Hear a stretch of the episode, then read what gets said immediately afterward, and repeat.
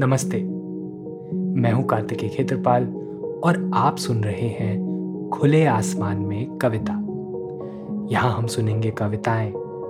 पेड़ों, पक्षियों, तितलियों, बादलों, नदियों, पहाड़ों और जंगलों पर।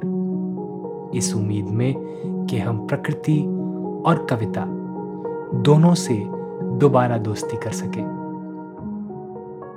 गुलजार की कविता, जमी को जादू आता है।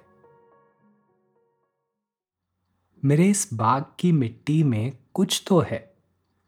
ये जादुई जमी है क्या? जमी को जादू आता है। अगर अमरूद बीजू मैं तो ये अमरूद देती है। अगर जामुन की गुठली डालूं तो जामुन भी देती है। करेला तो करेला, नींबू तो नींबू। अगर मैं फूल मांगूं तो गुलाबी फूल देती है। मैं जो रंग दूँ उसे वो रंग देती है। ये सारे रंग क्या उसने कहीं नीचे छुपा रखे हैं मिट्टी में? बहुत खोदा, मगर कुछ भी नहीं निकला। जमी को जादू आता है। जमी को जादू आता है, बड़े करतब दिखाती है। ये लंबे लंबे ऊँचे ताड़ के जब पेड़ उंगली पर उठाती है तो गिरने भी नहीं देती। हवाएँ खूब हिलाती है, जमी हिलने नहीं देती। मेरे हाथों से शरबत, दूध, पानी कुछ गिरे, सब डीग जाती है। ये कितना पानी पीती है? गटक जाती है जितना दो। इसे लोटे से दो या बाल्टी से, या नल दिन भर खुला रख दो। अजब है, पेट भरता ही नहीं इसका। सुना है, ये नदी को भी छुपा लेती है अंदर। जमी को जादू आता है। जमी के नीचे क्या चीनी की खाने हैं? खटाई की चटाने हैं? फलों में मीठा कैसे डालती है ये जमी? लाती कहाँ से है? अनारों, बेरों और आमों में, सेबों में, सभी मीठों में भी मीठे अलग हैं।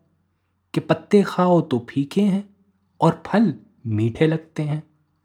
मौसम्बी मीठी है तो नींबू खट्टा है। यकीनन जादू आता है। वगरना बाँस फीका, सख्त और गन्ने में रस क्यों है? जमी के पेट में क्या कोई मकना तीस का टुकड़ा रखा है?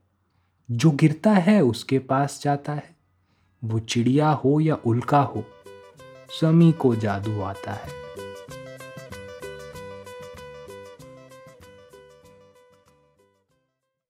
एक दिन बिक जाएगा माटी के मोल। प्यारे तेरे बोल। आपने राज कपूर की फ़िल्म का ये गाना तो सुना ही होगा। लेकिन क्या आपने कभी सोचा है कि हम हमेशा मिट्टी को इतना कम क्यों आंकते हैं? अब हमारे मुहावरों को ही देख लीजिए। मोतियों में तुलना मान और प्रतिष्ठा का प्रतीक है। लेकिन मिट्टी में मिलना अनादर और विफलता का। असल में, हमारी सभ्यता में एक विचित्र सा विरोधाभास है। सोने, चांदी, हीरे, मोती जैसी दुर्लभ वस्तुएँ, जो हमारी रोज़मर्रा की ज़िंदगी में किसी काम नहीं आती, उन्हें हम बेहद आकर्षक और मूल्यवान समझते हैं। लेकिन हवा, पानी, धूप, मिट्टी और वह सब चीज़ें जो इस धरती पर जीवन को संभव बनाती हैं उन्हें हम तुच्छ और साधारण मानकर नज़रअंदाज करते रहते हैं। गुलजार साहब की यह बाल कविता हमें एक बड़े सच से अवगत कराती है कि मिट्टी कोई साधारण पदार्थ नहीं, बल्कि दुनिया का सबसे अनमोल रत्न है। वह एक जादूगर की टोपी की तरह मानव जीवन की सारी संभावनाओं को अपने अंदर छुपाए हुए है। हमारे अन्न से लेके आभूषणों तक ऐसी कोई वस्तु नहीं जो इस ज़मीन से ना उपजी हो। यहाँ तक कि हमारा अपना शरीर इस मिट्टी की जादूगरी का ही एक नमूना है। तो चलिए एक बार फिर सुनते हैं। गुलजार साहब की कविता ज़मी को जादू आता है।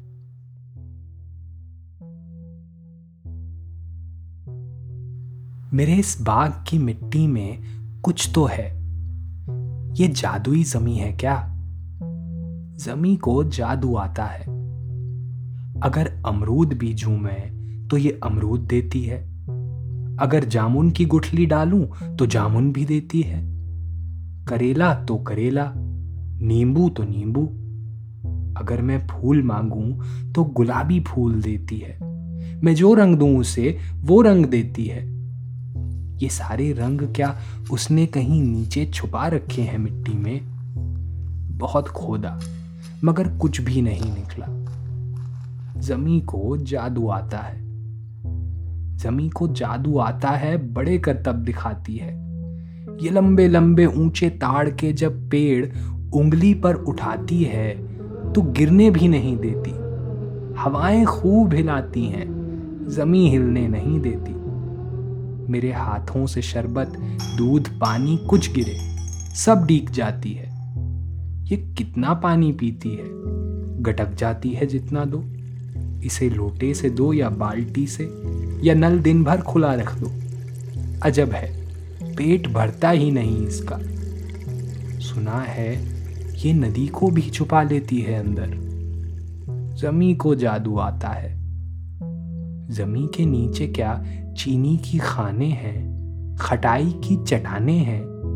फलों में मीठा कैसे डालती है ये जमी लाती कहाँ से है?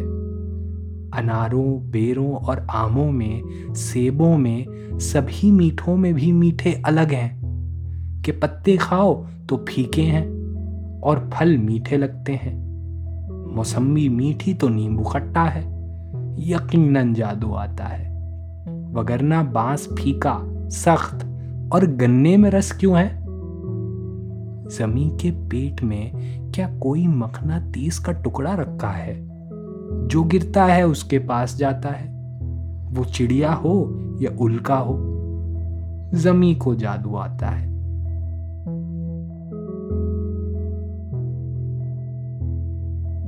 तो जाइए, आप भी अपने बाग की मिट्टी में एक पौधा लगाइए। और फिर देखिए, ये ज़मीन आपको क्या जादूगरी दिखाती है।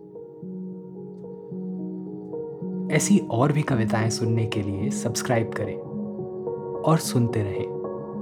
खुले आसमान में कविता। खुले आसमान में कविता स्पॉटिफाई और एप्पल पॉडकास्ट जैसे सभी पॉडकास्ट चैनल्स पर उपलब्ध है।